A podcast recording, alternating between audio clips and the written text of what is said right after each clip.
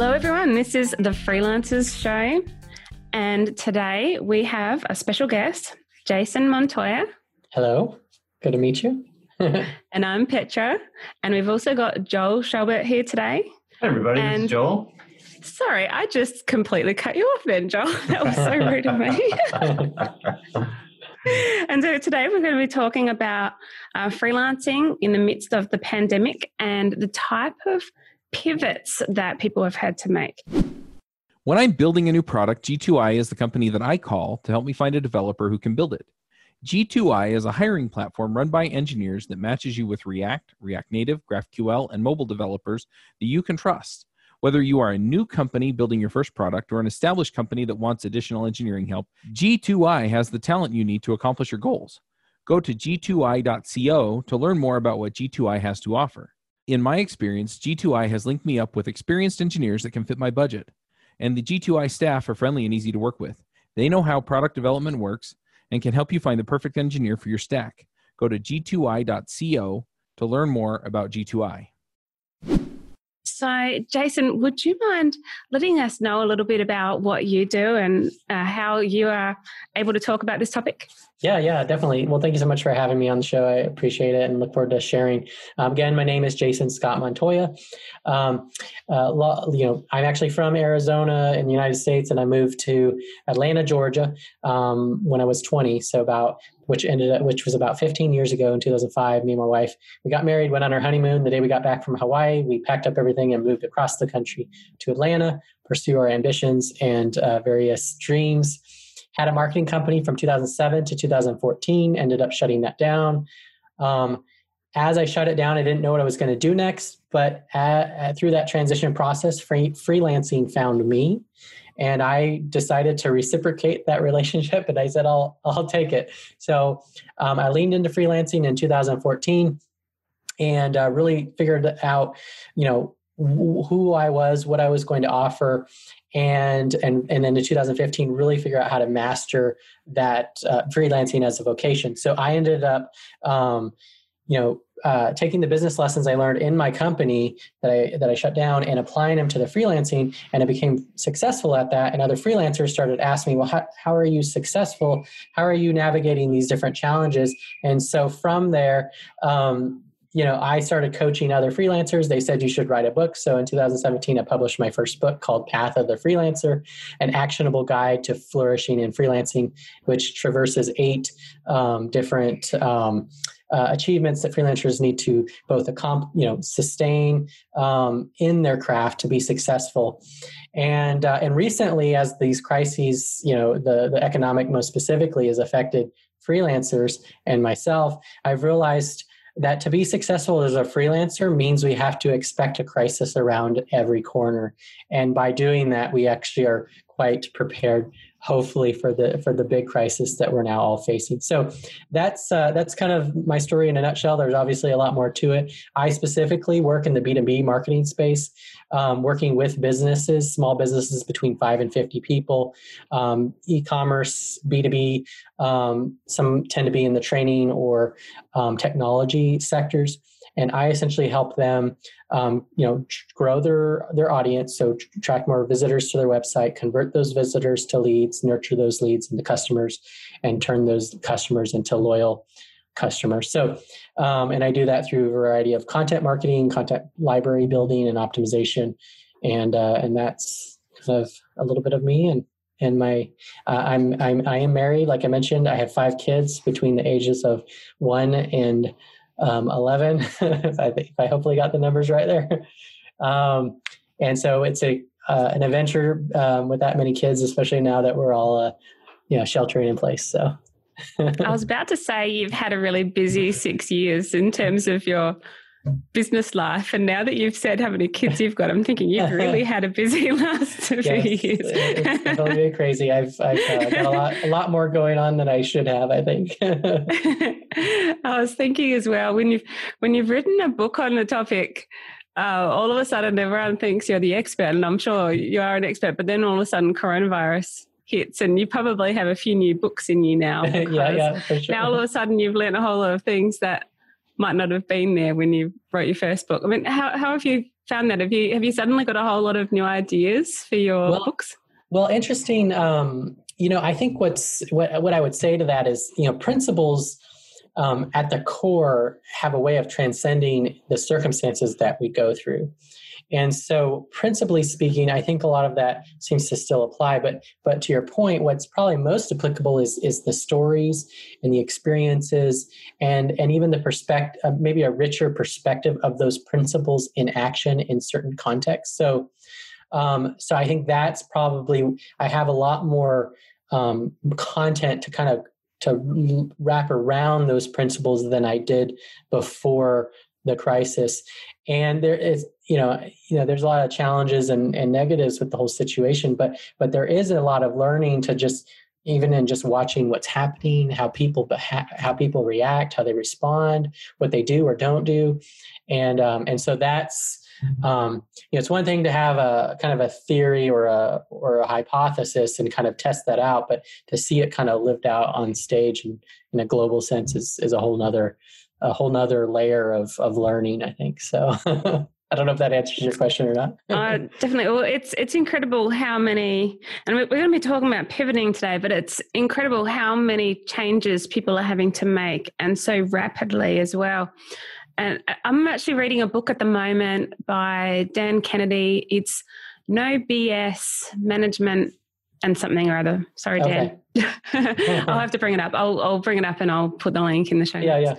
And um, I'm just up to this part at the moment where he says the most dangerous, um, the, the most dangerous number in business is one because if you have one of anything, then you could be in a situation where like, if you've got one team member that does a critical skill for mm. example if that person leaves then all of a sudden you've got to scramble to replace that person if you've got one distribution strategy then if some crisis occurs mm-hmm. then you need to find a new way of distributing if you've got one marketing platform again if that marketing platform shuts down or they shut you down yeah. then then you're, you're in a, in a trouble so um, when it comes to this coronavirus, I think that coronavirus will have caught out a lot of small businesses, especially, but also large ones, mm-hmm. who, because they were small, they only had one of something. Mm-hmm. And I mm-hmm. think that would have caught them out. So I'm interested to hear about some of the pivots that you've been through or that some of your clients have been through yeah. since the, the coronavirus has started and how um, just how that that occurred. Like do, if you've got a little bit of yeah yeah yeah. so um, yeah definitely. So there kind of the there's the one thing and then there's the the pivot. And so let me uh, talk about the one thing first because I, def- I very much agree with you. And um, and and that's the interesting thing that I, I think the opportunity for freelancers right now is that we tend uh, in most cases freelancers tend to have multiple clients as an example. And um, someone who's employed by a traditional employer, if they get fired, they lose all their income. But if I lose a client in this situation, I only lose a portion of my income, assuming I've got multiple clients. And so I, I faced that early on in the in the pandemic. Was actually had a client that was affected by it actually early in January because they were um, they had stuff that they shipped in from China and that affected you know their supply chain and and that affected their their operations. And so i had a client on the front end where i, I kind of knew something was happening here um, although i couldn't have known to what degree. It was more of a just a small at the time just seemed like a small disruption. And then then another client you know fell off and and all of a sudden you know two or three thousand dollars worth of my income is in, on a monthly basis is now gone but because I had, you know, about a dozen clients, it, it was a portion of my income, but it wasn't it wasn't crippling. It, it, was just something that a challenge that I had to overcome. And with other financial buffers that I had created before that, um, it also gave me additional margin to lean into. So I definitely, um, I definitely love the idea of that you're describing in terms of the one. I also think about um, one of the things that I do in my freelancing is I limit the amount of uh, work that any one client can do with me. So I won't let one client do more than about 40% of my total income. And if they hit that, then I'm I'm I'm capping them. So even if they want to use more of me, I, I'll say no, or you know, let's find another freelancer to help with these things that that I don't either have the capacity or maybe they're not my specialty.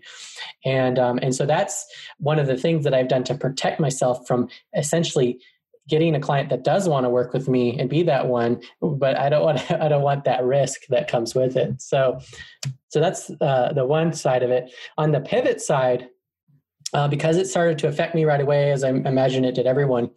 Um, there are a couple things I did right away because I didn't know um, how this was going to unfold, and and all of a sudden I had a couple clients that I was losing, and so I had a little bit of extra time, and that's where I, I actually um, launched um, more formally my podcast. So I have a podcast called Grow Your Life, where I share systems and stories um, to work better and live smarter. And I had actually planned to launch that next year. And because of this, I was like, well, I'm probably going to have a lot more time on my hands, so I better launch this now. So I did that.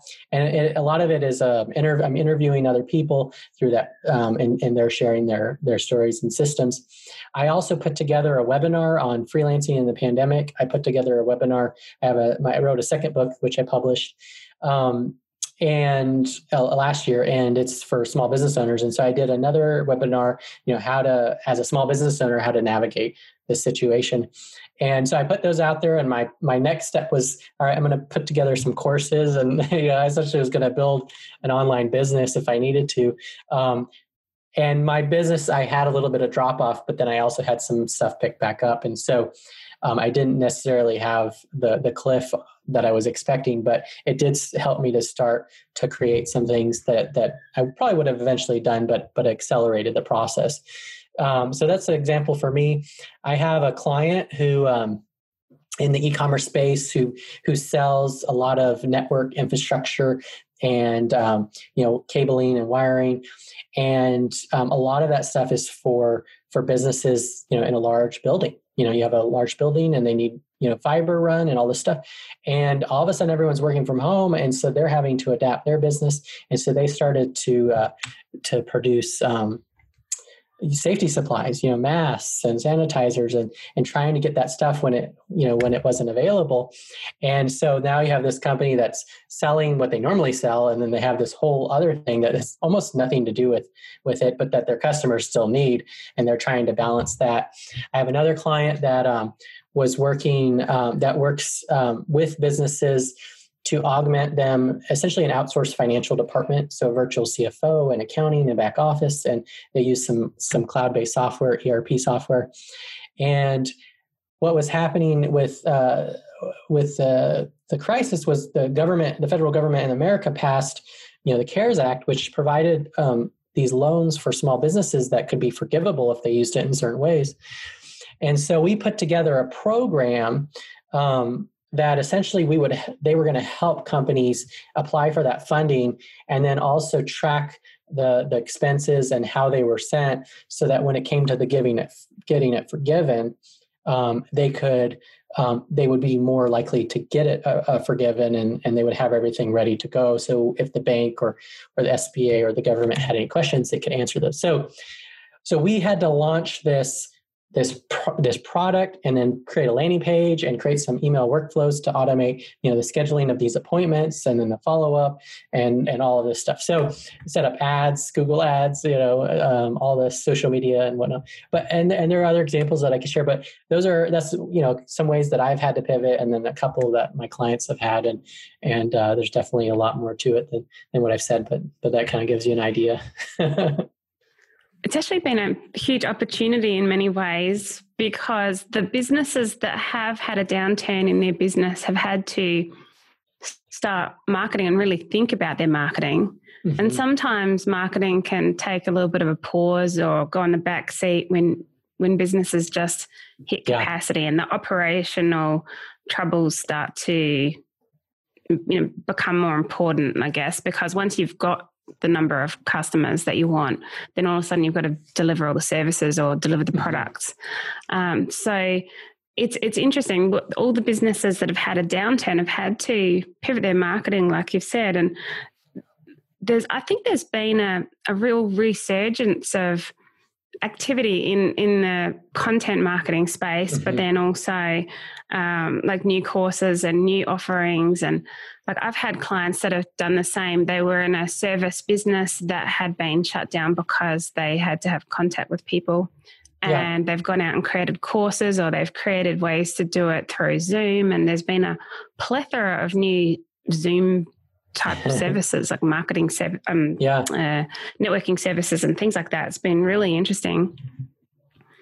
Um, I'm I'm sure there's been other people that have been writing and starting podcasts and, and things too, like you described. Or yeah, and I, knows, there might be a whole lot of books coming out next year. All the people yes. that have been writing books. Yeah, yeah, definitely. Um, I, I, feel like in a lot of ways it, it gives people margin. So if, if things did slow down and you didn't necessarily pick that back up on a client side, then it does give you the opportunity to create a course, write a book, blog. You know, um, I've also seen with some of my clients that there are things I've been telling them to do for a while in terms of their marketing and messaging and and and you know things are what they are and they're busy and what it is but now they're going maybe we should do those things that you've been telling us to do for a while and now we can do them. And so there's definitely an opportunity to lean into that to, to kind of do things that were maybe neglected to accelerate things that were already in the pipeline. Um, and so that's exciting because there's just a lot of new opportunities. In a lot of ways it feels like there is uh, you know, I kind of imagine that the, the race has sort of been reset and everyone's at the starting line. So everyone gets a chance to sort of, what are you going to do with that opportunity where, where there's been this giant reset and how are you going to unfold? So th- those are, I definitely agree with that and, and appreciate uh, that point of view. I found it kind of fun actually. I've, I've gone through periods of staring at my screen, wondering what am I going to do now? And then periods and of paralysis. yay, let's just get things done. yeah. So does because I made the mistake of um, having one big client. Mm. I had a I, I didn't think that it was going to end up being so much of my business. But at the same time, what I found was that operationally, see, I had I had a client that had 20 different they were an umbrella client and they had 20 different clients under the one roof. Okay. Or more actually um, okay. more than that. So you were it was you were working with the different groups with it under the big one? Yeah so i was working with the main group but i was essentially working for each of those uh, okay. um, you know 20 or 25 yeah. or however many there were um, businesses but i was dealing with the main group Mm-hmm. So then, because they acted as a block, yeah, essentially that meant that I lost all of my business overnight. Oh wow! And it so that was definitely a mistake because I I was a sucker for that problem of one. Mm. And at the time, it was the right thing for me to do because it really helped me build my business and I needed that cash flow yeah. to help accelerate my business.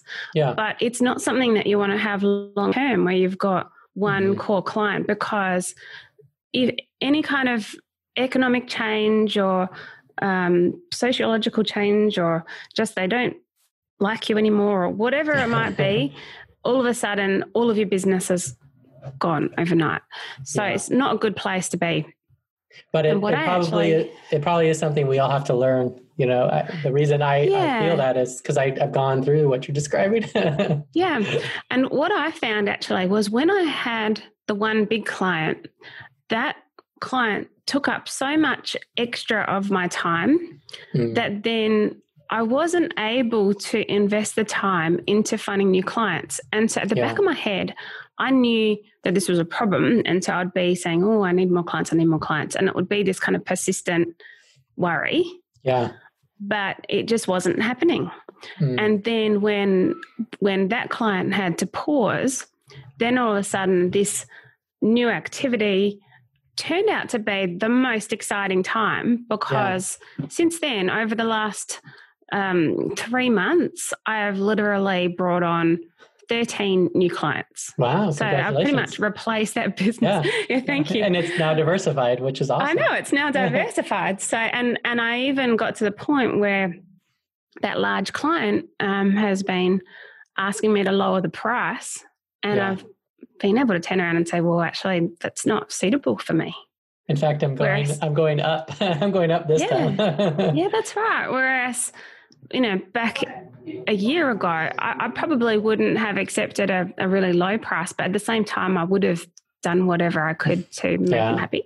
And Whereas now, yeah, go ahead. Kind of a classic thing with like having a big client like that is over time you tend to like be able to do that work and get paid well for it, and you get more intertwined and you learn more and more. So they see you're useful, maybe pass you a little more work because big companies, big clients, there's always almost infinite amount of work to do.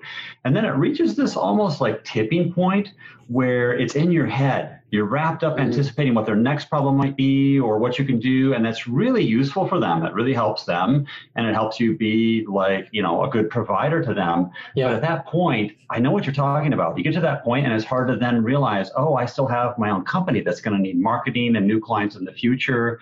And it's so easy once you kind of hit that threshold of you're really engaged and thinking about them all the time to like yeah. back and remember other things you still need to do. Yeah. Yeah, it's it is interesting because there's there's that benefit, you know, it's the risk and, and the opportunity. Um, but having that kind of that mindset of looking for opportunities for improvement and that you know this idea that i think a lot of times freelancers do these one-time projects and we should be thinking about how do we turn that one-time project into an ongoing engagement which is very much what you're describing. But at the same time, we get more entrenched with them, and and if we get too entrenched, then it, it can it can cost us like like it did with you, Petra. So, well, the other thing is, I had I had my clients on a month to month basis when when coronavirus hit, and so it was very easy for clients to pull out. But the new clients that I've brought on, I've been offering them month to month if they pay an upfront fee. Yeah. Um, or they can take a six month mm. term. So they've got one choice or the other. And having a setup fee, which to be honest, I think is perfectly fair because that setup fee, that setup work still needs to be done. And yeah. if they were to pull out after a month, I'd be, um, you know, you, you don't want to have to, yeah, you want to be compensated work. for your for your time. And, yeah, that's and right. Yeah. So you've got a choice of month to month, but you to pay the setup fee, or a six month term, and every person has picked the six month term. Okay. So sometimes I think as freelancers, we tend to be a little bit too cautious about, oh, what if people aren't going to like it, blah, blah, blah, blah. Mm. And we actually downsell ourselves. But if yeah. you actually offered the thing, then it might actually be what people want. So that was a big pivot for me. That was actually, yeah. I hadn't offered six month terms at all. That was actually a big pivot for me. And it's only a pricing pivot, but still, that made a big difference. Well, and I think that's what's beautiful about freelancing is, you know, each situation like that, we learn a little bit something new and we apply it to our business and then it makes our business a little stronger, a little better. And then we learn another thing, we apply it. And over time our we end up with a really strong business because we apply all these principles that are that are timeless to to our work. And um, and that's where I think it's exciting and, and both pro- and prosperous as a freelancer, you know, because the first few years of freelancing can be quite challenging um, to get it up and running and going. But once you get to that place where we're really um, able to sustain it and grow it, that's pretty exciting. Hey, folks, this is Charles Max Wood, and over the last few years, I've gotten to know a lot of great people within the Microsoft community, and specifically in the .NET area. Uh, one of our guests from JavaScript Jabber, Shawn Clabough, actually reached out to me and said he wanted to start a show on .NET. And there are a ton of people out there that I feel like sometimes get neglected in the .NET space. So if you're one of those folks, uh, you've been listening to maybe one or two of the other .NET focused or Microsoft focused podcasts for a while and thought, well, where's the devchat.tv style podcast for me in .NET? You can find it. It's at adventuresin.net. .NET is spelled out D-O-T-N-E-T. Adventuresindotnet.com. Go check it out today.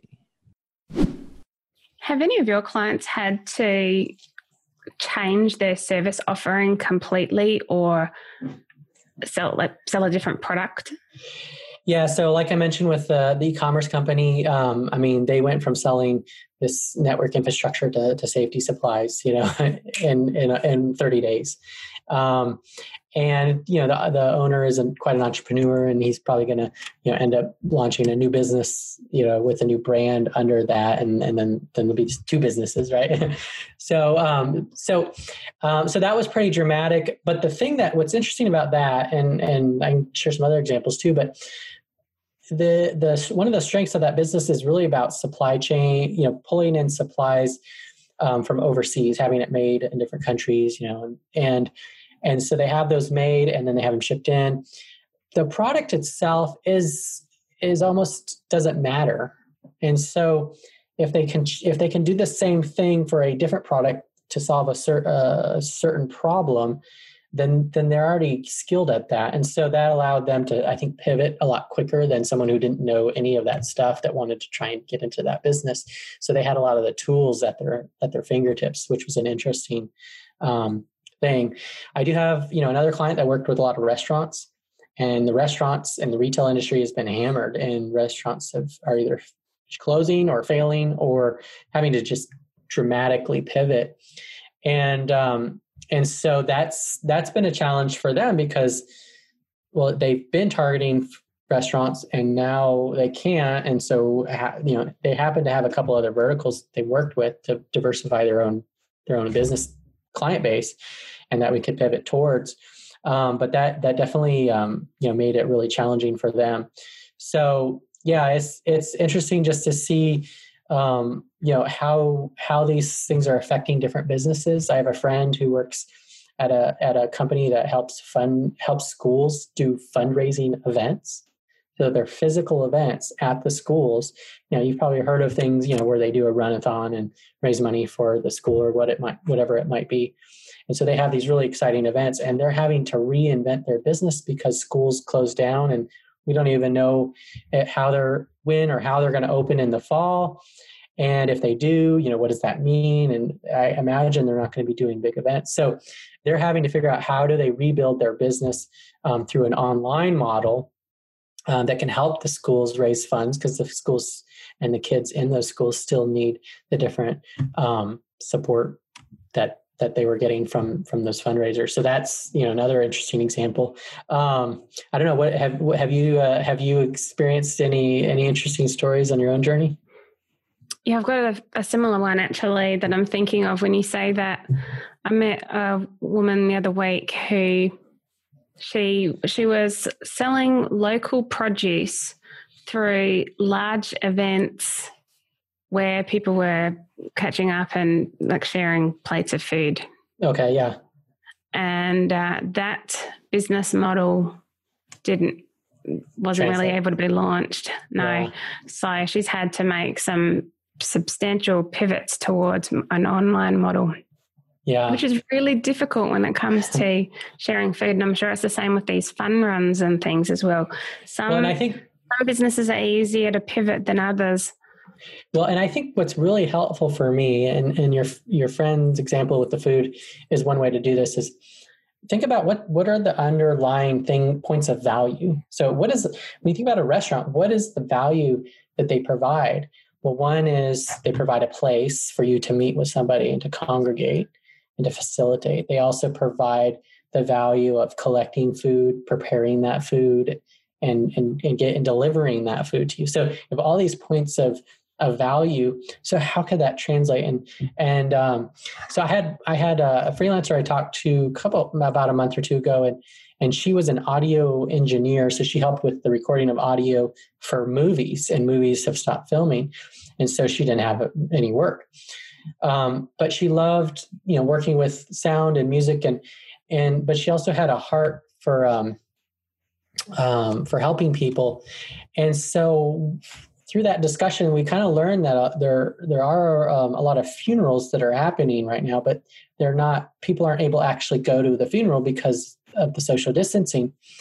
And so we talked about perhaps she could create a service to help bring um, this music and sound to create a, a digital memorial that people could enjoy and appreciate, but also mourn and, and process um, the death of their loved one. And so it's completely different than what she was doing, but it's taking kind of the core pieces of what she loved and what she was good at and translating it to the new the new paradigm. And I think that's what I've learned. It's an incredible pivot. Actually, I yeah, really yeah. like that one. That's fantastic. It's it's the type of thing where 12 months ago you would have never thought that that's what you'd be doing. exactly. but being able to use your skills in a way that's so powerful for people and and quickly at that too. And one of the benefits we have as freelancers is that we can pivot quickly. We're not yeah. we're not so bogged down in standards and process and HR that we that it's so hard to turn the ship around. We can yes. just go, I'm going to change today. Yeah, yeah. And I do. I I don't envy uh, companies or larger companies, especially because they can't they can't turn. It's a big ship, and it's hard to to turn that. And sometimes, if you can't pivot quick enough, or you can't pivot strong enough, um, it, it, can mean that you, that you don't make that transition, and that that can be very difficult. And so, I I think as freelancers, we just have this wonderful opportunity to kind of reinvent ourselves if we want to, and um, you know, I've asked, I've talked to a few freelancers where I said, you know, if you could, if you could do anything, like if you could be any, if you could choose any vocation, if you could be a different type of freelancer, you know, when you have a client, that one client or a lot of clients, we are a little bit trapped in the sense that you know, we have to serve them and take care of them. And so we don't necessarily have the luxury to pivot. But when you don't have that anymore, the question is, well, do you want to build the same thing or do you want to change it a little bit? And that was actually what happened halfway through my business, the marketing company I had for seven years. About halfway through it, I did get to that point where I said, okay, I've created this marketing company. It's been more reactionary, more reactive, more defined by clients and outsiders than me deciding what it is I wanted to create. So, what's the marketing company? If I could start a marketing company from scratch, what would that look like? And so I, I pivoted the business, and um, and then I when I ended up shutting down the company, it was another pivot, which essentially came down to the question of if I could choose to do anything vocationally, would it be to create and sustain a marketing company? And and I realized that my answer was no, and I had to go a different direction. And so, but when I did that, it it felt like a death. Um, it was so I was so emotionally wrapped up in the business you know so many successes and, and losses along the way and emotions and that when I finally decided to shut it down, it was it was it was emotionally devastating. But it did. I can imagine. It, yeah, it did create the context to to shift into this freelancing, which has been prosperous for me and I have more flexibility. I make more money. I have less of the responsibility that I had in the business. So it's kind of a win win win. Um, but I, I couldn't have ever experienced that if I didn't make the pivot when it was scary, when it was hard, and, and kind of let go of the things I was holding on to so tight. Did you yeah, make this pivot kind of like of your own choice, or does this pivot kind of like events bring it upon you? And like, how did you keep your mental state where it needed to be, like through through? The so, in terms of shutting down the business, you mean? Yeah, because people might be interested in stories like that right now. Especially, I imagine others are out there and sometimes maybe making a pivot they have some control over, or maybe making mm-hmm. pivots that they don't really have control over right now. Yeah, yeah. So my second book, that it's called The Jump: From Chaos to Clarity for Striving Small Business um, that I talk about. That's really the the heart of the book is that pivot that I made, and um, the the there's a lot to it. But one of the things um, the in that the year before I shut down, I made a decision that I ended up working collaborating with my team to participate in. I said, I don't know the future of our company, but I I believe that we need to take a year to reflect on the future.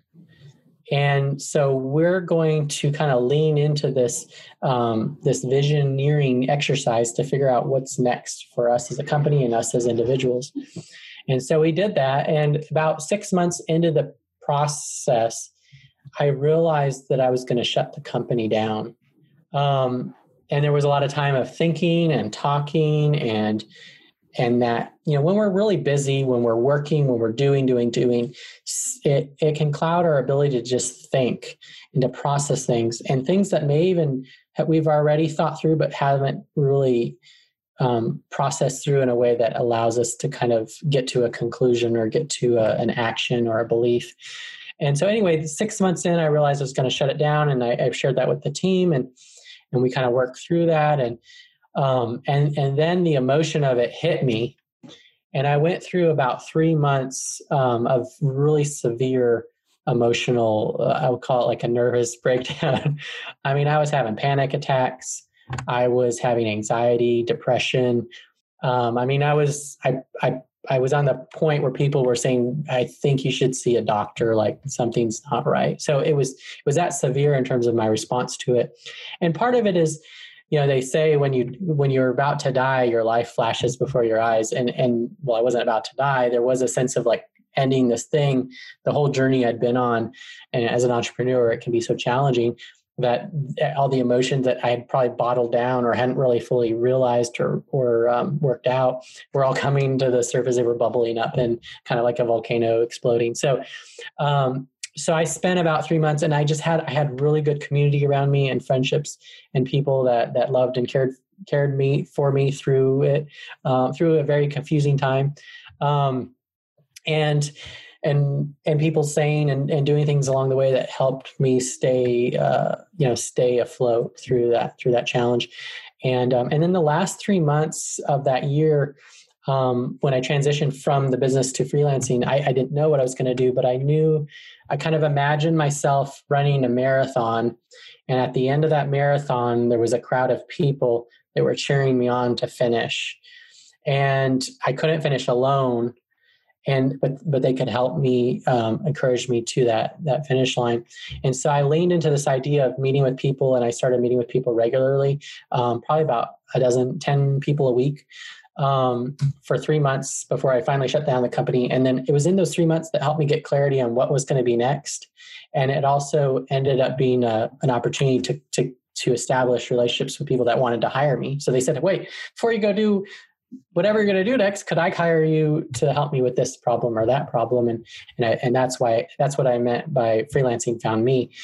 So that's a little bit more details, but is that kind of what you were asking about, or was there more something more specific you were thinking about when you asked that?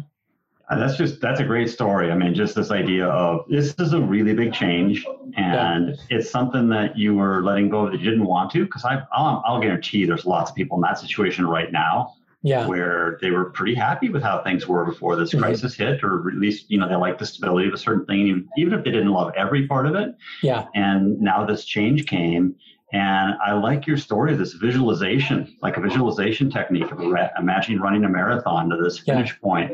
I mean, in, in some regards, you you do need some sort of anchor to not just seem like you're in this endless sea of day after day without yeah. really any reference points. Mm-hmm. Even if you like kind of pick your own reference point or whatever, um, was that sort of like the main, I guess, like uh, technique you use to kind of keep yourself stable and bring yourself through to the other side? Yeah. So um, a couple of things. Um, one of the things that I realized, and, and, part of what helped inform my decision about shutting the company down, that I think hits at what you're saying, and then I can hit on it a little bit more, I knew that whatever I was going to do with my life, it was going to be hard. There's going to be, it's going to be, there's not an easy road we can take, right? So understanding that that work and life is hard, even if it can be meaningful and productive and fruitful, I don't want to put this hard work into something that I'm not 100% into. So what is the thing that I'm 100% into? You know, like that was, and I didn't necessarily have an answer to that at the moment. I just knew it wasn't the thing I was doing. And so that was enough to help me kind of let it go. Um, and, you know, there, there's, you know, that just a lot that comes into that, that, I guess that process in terms of clarity after the fact. I went into the year, it was sort of this leap of faith. Um, and, um, you know, I don't know if you're familiar with the concept of the Sabbath. Um, but just this idea, you know, in, in, the Hebrew scriptures, they talk about the Sabbath, and uh, as a Christian growing up, that's something you know on a Sunday you kind of honor it, but we don't quite fully understand it. But the idea of the Sabbath is this thing that that helps us to rest, to release, to let go, and and then to recover, um, and and that recovery helps to re-energize us for the for the next. So on a week to week basis, you take the Sabbath one to to honor God and to honor um, and to take that rest, that acknowledge that sort of a humble. I'm um, I'm not able. You know, I'm not a machine that can just run all the time. I have to sort of accept my limitations. And then the next week, I'm prepared to kind of hit it, hit the ground running, and and and so that translates on a larger level through life and seasons. You know, we go through a season, And sometimes, you know, you do something long enough. Um, you know, often in my business, if you've heard the the myth of Sisyphus, you know, he's he's punished to to push the boulder up the mountain, and then it comes down, and he does it again, and it comes down, and so um, that just it can kind of destroy your soul after a while, and and um, and and we need that that break from that relief from that to go okay this isn't working. I need to i need to make a change. And and perhaps a lot of times we should be proactively make that change. And, and in this case i did. Um, i love the team that we had. I love the clients we worked with. I love the work we did. So shutting the company down um, was really hard because it was so it, like you were kind of alluding to it was a good thing.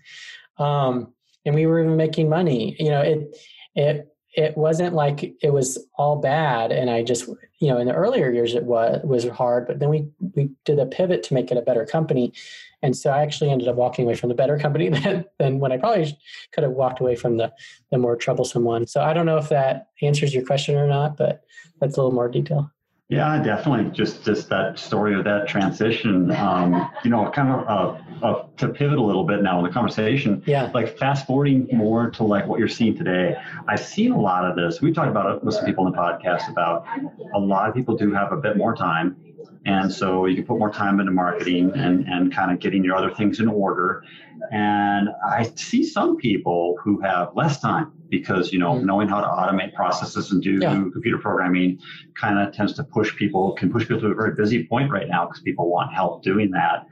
For either of those cases, at some point we all expect like you know whether your curve is up or your curve is down at some point things will probably start to normalize again yeah. um, how are you seeing yourself and others as kind of also looking ahead and preparing for what things might look like? Because I imagine if you're doing a lot more marketing, you might have a lot more business than you had before when things normalize, possibly. Yeah, and I think a lot of that comes down to this idea of just um, deciding now. So when when that happens later, I, I can just act. And um, you know, talking about the the one, this idea that you get a client and then all of a sudden they're your only client, and then all of a sudden they're all your income. Um, the same happens with work, and that's kind of what I experienced in my business. Is you know, I went from and, and the idea of the Sabbath was I went from working, you know, during the week to then working on Saturdays to then working on Sundays, then to working like all the time and working every time. You know, I all of a sudden it was just I was always working and I never had a boundary and I never enforced those boundaries. And so life and, and demands of life just continued to creep up. And it wasn't until I sort of like Gandalfed it and, you know, you shall not pass, you know, these are my boundaries and you cannot pass them. And so uh, as a freelancer, um, I have a start date, a start time and an end time every day. And um, and you know you can be a little flexible with that but that's kind of my my boundaries and i enforce those. And so in the chaos that's going to be pushed on from a variety of directions our personal life our work you know community whatever it might be. And so if the the thing that's nice about the boundary is i might not be following my boundaries but i feel the tension that i'm not following them and so when I pivoted as the crisis unfolded, I started doing my podcast and I was doing all these episodes like I was expecting things to take a downturn and they did for a little bit, but then they took an upturn and I started to get more clients and I started to have clients up to and so all of a sudden I had a full workload. And then I'm also doing this podcast and I'm doing like two or three episodes a week. I'm going, man, this is not sustainable. So I felt that tension. And so what I had to do is go, okay, I have to I have to move some stuff. My paid client work is is good, so I'm going to lean into that. And I'm going to shift my podcast to be once a week, and then I might even have to go less than that if if I need to. Um, so I had to sort of recalibrate. You know, there we can, it's okay to have like a week or a month where things are out of whack, but I just have to use that tension to kind of get things back in order so that it doesn't break me down or break my family down or break something else down. Um, but if we don't have clarity on what those boundaries are, then when things do get chaotic, we won't know how to sort them out and how to um, to to put them in their place. So, does that answer your question, or is that helpful? Yeah, you know something I like about that idea. So, um, basically, you're talking about right now when things aren't so crazy is a really good chance to set boundaries because this really affects especially freelancers a lot. Yeah. It can happen to full-time people where there's demands put on you because there's a project deadline or something. But I think you have a little less control there. Whereas with freelancers, you hope you have control. But the problem for all of us as freelancers when you get in a situation where there's this big field of opportunity, it's easy to go crazy. I mean, more yeah. time is more mm-hmm. success and more money. If I do a good job for more people, that's more referrals. It's yeah. easy to kind of lose sight of that. And the idea of setting some boundaries now makes sense. And what I like about one of the ways you're talking about doing is not being overly rigid because rigid systems tend to kind of get broken. It almost sounds like your way of doing it is not so much to have rigid rules, but rather alarms like yeah, like a, little dashboard like alarm. It's like, yeah. hey, this alarm's been going off every day for like three weeks. Man, that's that's too long. I got to do yeah. something about it. And so yeah, you let yourself have a little bit of room, but mm-hmm. have the alarm keep going off. Yeah, and and that's the, I really like that idea of the alarms and you know like the, on the car you got the engine the engine lights on you know and there are different types of alarms right? Some are more severe than others. Um, and I do yeah I, I we don't want a system that's tyrannical where it, it it does it loses its purpose and benefit you know it needs to be working for us.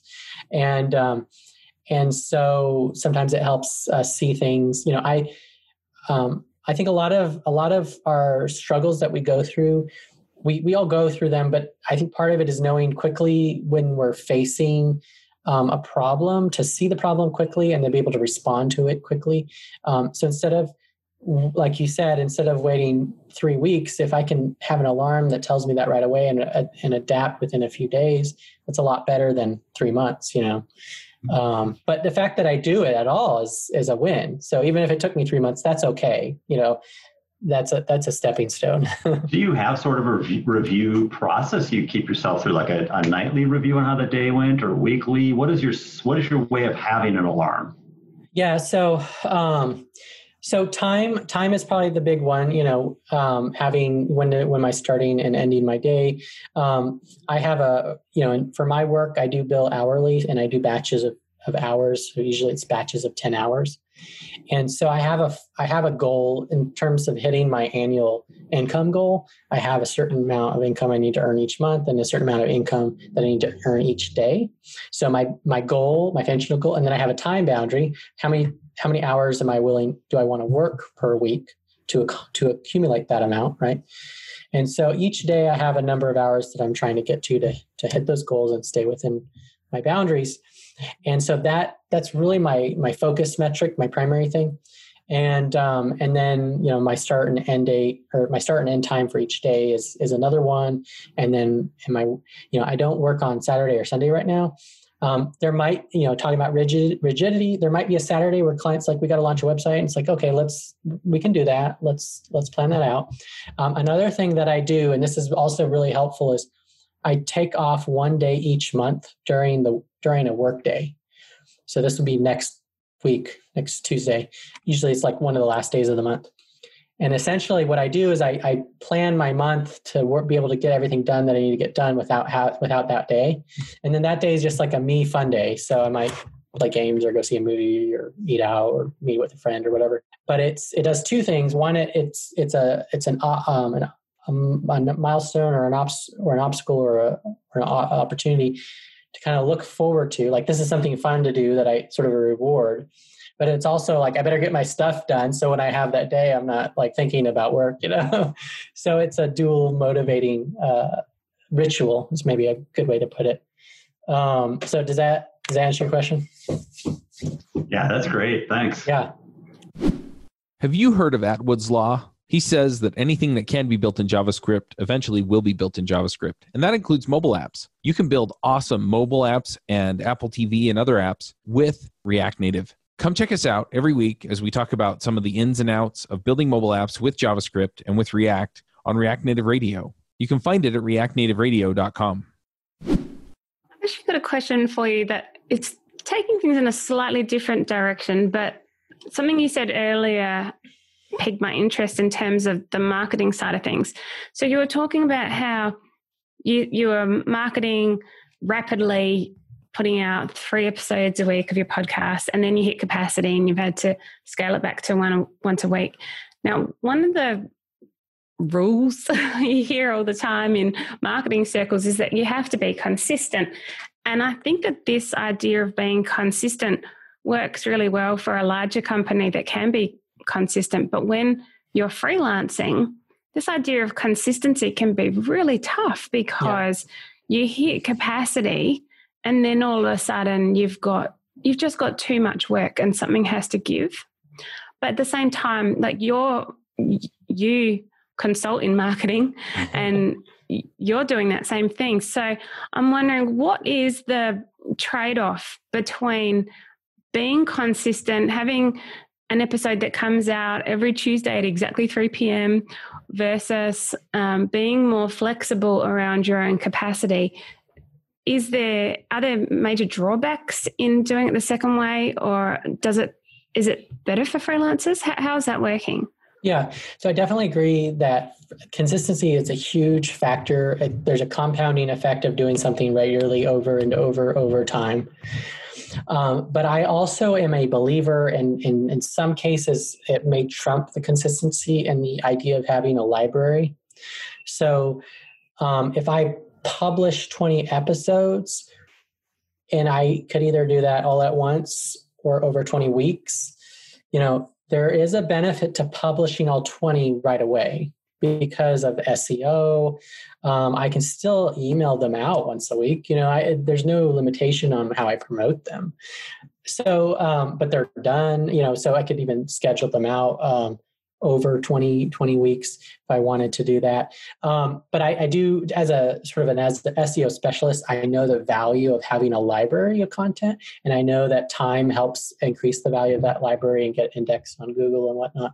And I also that content can be shared and reshared on different channels. So, um, so there is there is that aspect of it.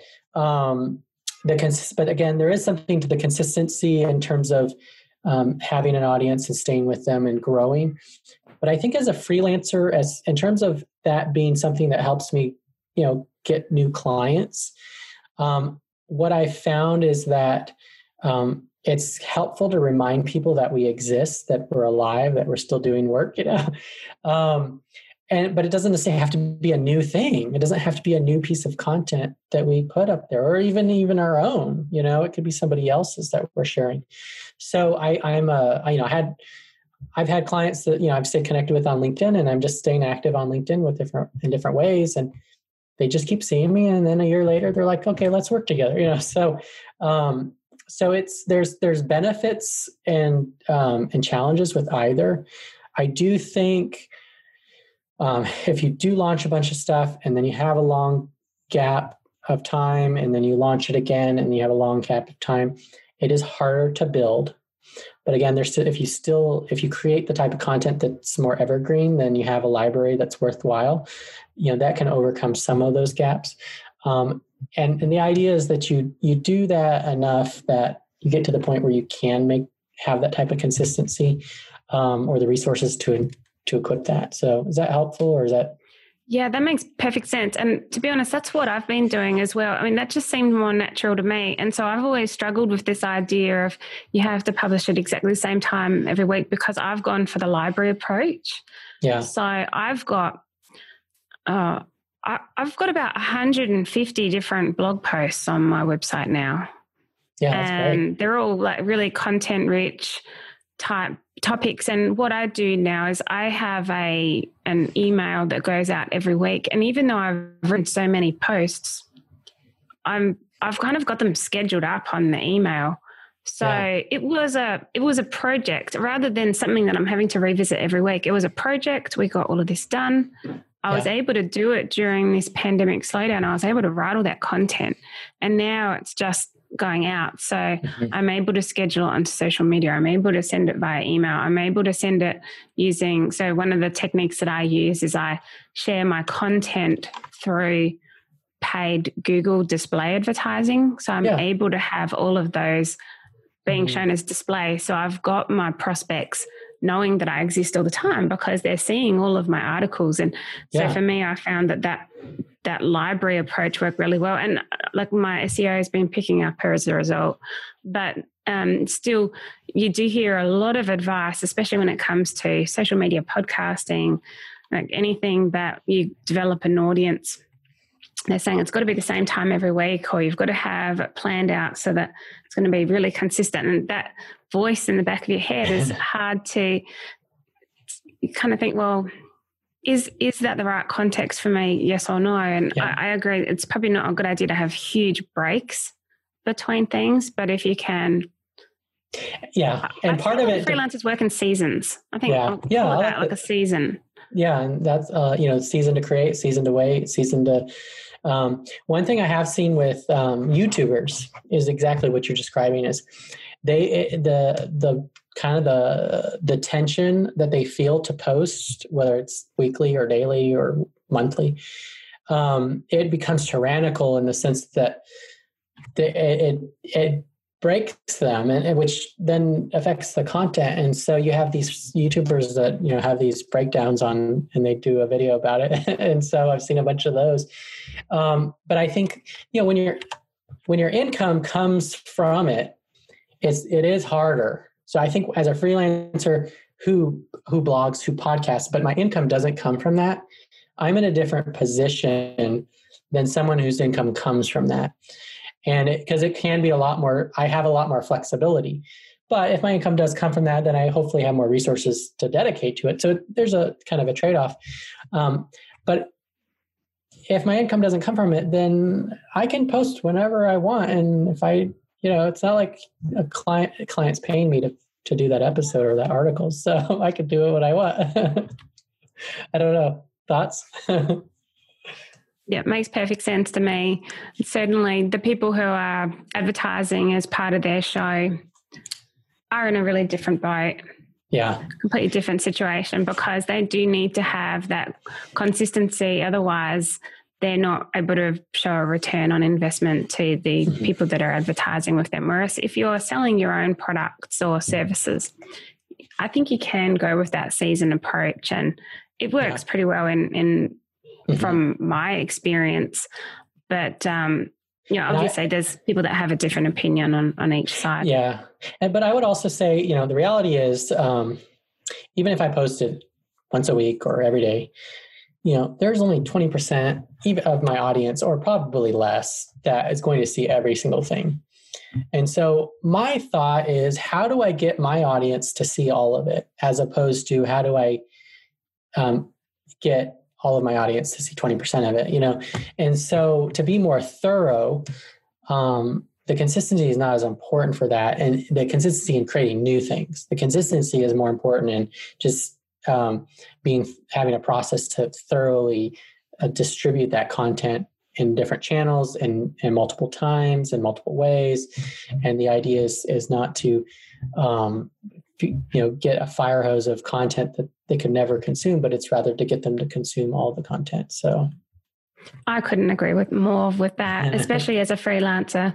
Since i started putting all of my content on google display mm-hmm. what I found is I will send that content to my remarketing list. So that's the people that have already enjoyed my content in the past. Oh, okay, yeah, yeah. And I'm getting, I'm getting impressions to all of the people that matter.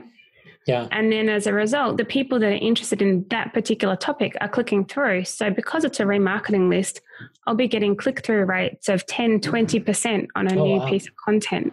And it's probably cheaper than because they're because oh, the remarketing cents a click. Yeah, yeah. Ten cents a click.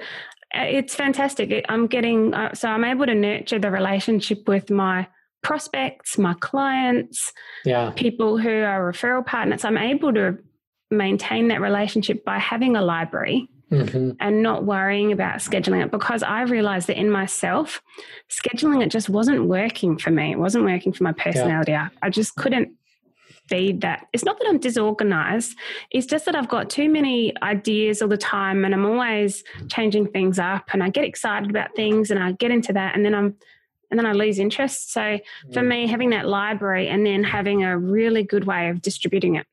Yeah. And, it's made more sense to me and that's worked yeah. for me. Because if someone has never heard of you, never met with you, they go to your website. Um, you said you how, how many articles you have? 120? About 150 or so articles on my website. They're, they're not going to read them all at once. no, they're only going to read one or two, and then yeah. the rest of them they'll see over time through the Google Ads display. Yeah, so that's probably the experience of most people that go to your website is that. So the consistency isn't as important, um, and and it sounds like with the remarketing, you've got a perfect way to to consistently maintain that relationship, and so you're I think that's what's cool about the idea of the kind of latching onto the principle that I talked about earlier is if you can figure out what you're trying to accomplish, um, then you can actually find a way to do that that better fits who you are. And isn't a lot of the advice that's given it it's it's it's told in a way that lacks the principle and so when you don't take the principle with you you're just doing a tactic but you don't understand its purpose or its reasoning and, and we end up misapplying tactics all the time so so i really like what, what you're doing because that's a cool clever way to to accomplish the same thing. How about you joel? Is there anything else that you want to finish up on? Or should, should we go to picks? Yeah let's go on to picks. Awesome. Now, Joel, do you have any picks this week? What's your I pick? do. I've got a very simple pick. So this is a JBL Flip 4 speaker that I got oh. a few years ago. And what, what I really, it's a simple little thing. It's kind of goofy to have as a pick, but it stands up vertical. So it doesn't use up much space on the desk. And it's actually connected from top to bottom. So this thing has a surprising amount of bass and it is 100% waterproof. Cool. Which is great for for me. I do occasionally go sailing, and so having on the boat to be able to uh, have some music and stuff with me, not worry about a little water that gets in the boat and tries to damage yeah. things, has been fantastic. And so for me, this has been a, a, a really great speaker. Cool. I, I thought it. you were worried about spilling coffee on it or something for a well, little while there since you said it was yeah, on your desk. That does happen too. that sounds really cool. How about yourself, Jason? Do you have a pick this week? Yeah, um, I'll throw uh, throw a couple out there. So I'm reading a book called Guns, Germs, and Steel by Jared Diamond, and it's about the fate of human society. So he treks really the last thirteen thousand years or so of human history, and why have some been more successful? Why have some civilizations been more successful than others, and and what can we learn from that? Um, so that's a, a timely book um, because of the you know guns, germs, and steel. So it talks about pandemics as well and how those affect um, civilization. The other thing is an app that I use called Letterboxd.com. Um, it's uh, letter and then boxd.com. So there's no e in the in the end. Um, but it's a it's a cool website or app for the phone that lets you track the movies you watch and rate and review them and um, and then you can there's it's almost like a think about it like a social media from from movie lovers so you know one of the things i really loved about that uh, guns germs and steel book from yeah. your pick the, the the whole concept that all societies think that they've come in and they've shaped the land and made it do what they need to and jared steele just completely blows out of the water says really it's the land that shapes the people and determines what kind of society they'll form yeah. i thought that was just a fantastic idea flipped on its head yeah the con- essentially the context influenced it more. Um, and it kind of ties into the idea um, of you know standing on the shoulders of giants that that we our success and what we see is actually often more the things underneath us that we don't even know are there.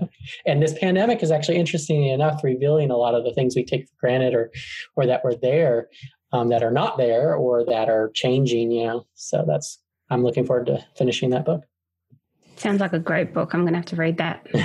I've got so many books on the go at any given time, but always yes. happy to add to my pile. so how about you? Well, in terms of yeah, in terms of my picks, so a couple of weeks ago, I told everyone that I got bitten. Well, actually, it's not a bite; it's a sting. So I got mm. stung by an inch ant, and uh, I'd been watching 72 Most Dangerous Animals of Australia with my son. and the very next day, I got stung by this ant. And it turns out that this ant um, is one of the ones that causes people to have heart attacks and all sorts of things like that. So I actually freaked out a bit when it happened because last time I got stung by one of these ants, it was excruciatingly itchy mm. for three weeks. And it's just the kind of thing where you scratch it and it just gets worse and worse. And I was panicking a little bit. But a friend of mine, and so it, it was happening, it was it was itchy for a week. And then a friend of mine said, Oh, you're going to try this magnoplasm. So it, it's actually an Australian product, but I'm sure you can get something in the US. It's magnesium sulfate glycerol. It's a green? Yeah. And what it does is it actually sucks things out of the skin. So it's actually used for splinters as well. I've okay. never heard of it before. You can use it for. I'm so sorry, everyone. My dog's just come in and shake. um, so you actually put it on the the area that is problematic. Cover it in a bandage. Twelve hours later, you take it off and do it again, and it it sucked all of the venom out of my finger, and the itch just went away, and I couldn't oh, believe wow. it. I was so happy with that because I, you know, I'd experienced it before. Last time I got stung by one of these ants, I stepped on one and it was right underneath my foot. And every yeah. time I walked, it was just awful. And this one was on my finger. So um, no, this this worked. So if it works for splinters as well, I'm thinking this is now going to be like. Yeah. Have you ever have you ever watched the YouTube channel Brave Wilderness with Coyote Peterson? No, I haven't. But yeah, we're he, we're getting into all these things from uh, Well, he he went on the sting tour where he went and got stung by different wasps that were more and more severe, and he ended up on one of them. He used the stuff you're talking about. So. Oh, okay. so well, now I never know that if I get stung by some Australian critter, that I've got the right stuff. So it was a good friend of mine recommended it, and I'd, I'd never ever heard of it before, but now it's got pride of place in my bathroom. Awesome. So that's one I'm recommending. And the other thing is, I mentioned before that I was reading a book by Dan Kennedy.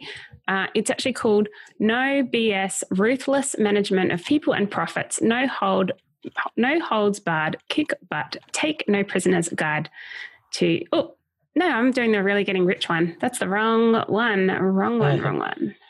Oh, know it is. Yeah, it is. That, that is the right one. Take No oh, Prisoner's Guide to Really Getting Rich. He has very long titles, so it's no wonder that I couldn't remember exactly what the book was called. But it's a really good book. It's actually really funny. I'm, okay. I'm, laughing along with it. I'm listening to it on audio at the moment. Is he read it or is it someone else? Oh, no, it's someone else who's oh. narrating it. But it's actually a really long one. It's like 10 hours. Oh, wow. But it's so funny because he's he's kind of being contrarian on on yeah. everything, and that's it's um, quite direct. And a lot of the things in there are, are just really obvious in that he says you, know, you got to focus on profit, and so you got to get rid of this. And um, that, you know that's where I heard about the, the, the most dangerous number is one. Oh, okay. But it's a really yeah. good book. I'm enjoying it, and I'm laughing well, along with it too. So, well, that's good. It's a good one. Fun learning. that's all right. Alrighty, well, we've done our picks and you know had a great chat. Thanks so much, Jason, for coming. How can we how can we reach you again? How can our audience find you? Yeah, so if you visit my website, jasonscottmontoya.com, that's jasonscottmontoya.com, or just Google my name, Jason Scott Montoya, that'll pull up um, number one um, on there i blog i've got the podcast you can check those out lots of resources about freelancing the pandemic. Um, you can check out my my books um, either path of the freelancer or the jump on amazon. They're available either kindle or paperback. Uh, if you are a freelancer and interested, you can check out path of the pathofthefreelancer.com. I've got online resources, videos, um, I've got a toolbox um, repository of things you know to use um, to help uh, navigate um, you know just freelancing uh, for any for any type of freelancer. So pathofthefreelancer.com, and um, I'm on Twitter, Facebook, LinkedIn, Instagram. And uh, so you can find me, you know, just type, you know, look my up my name, Jason Scott Montoya, and you'll find me on those. And um, yeah, that's that'll that covers it. Sounds like you've gone back to being really busy being on all those channels. uh, oh, it's yeah, good to know that we can. That's the nice thing about the library you. is I can share. I can share the library, and I've got. I've probably got close to five, four or five hundred articles on there that I've Fantastic. been writing since 2014. So sharing it, it takes like a year to reshare everything, you know. so fantastic. Yeah, good strategy that that works really well. Great. Well, has anyone got anyone anything else that they want to finish up with before we end today? I think that's it. Thank you so much for for having me on on the show. I appreciate it. It was it was fun. Got to share some good stuff and learn, some, listen, in, and to to you both. So thank you. Yeah, thanks for having me. Bandwidth for this segment is provided by CacheFly, the world's fastest CDN. Deliver your content fast with CacheFly. Visit C A C H E F L Y dot com to learn more.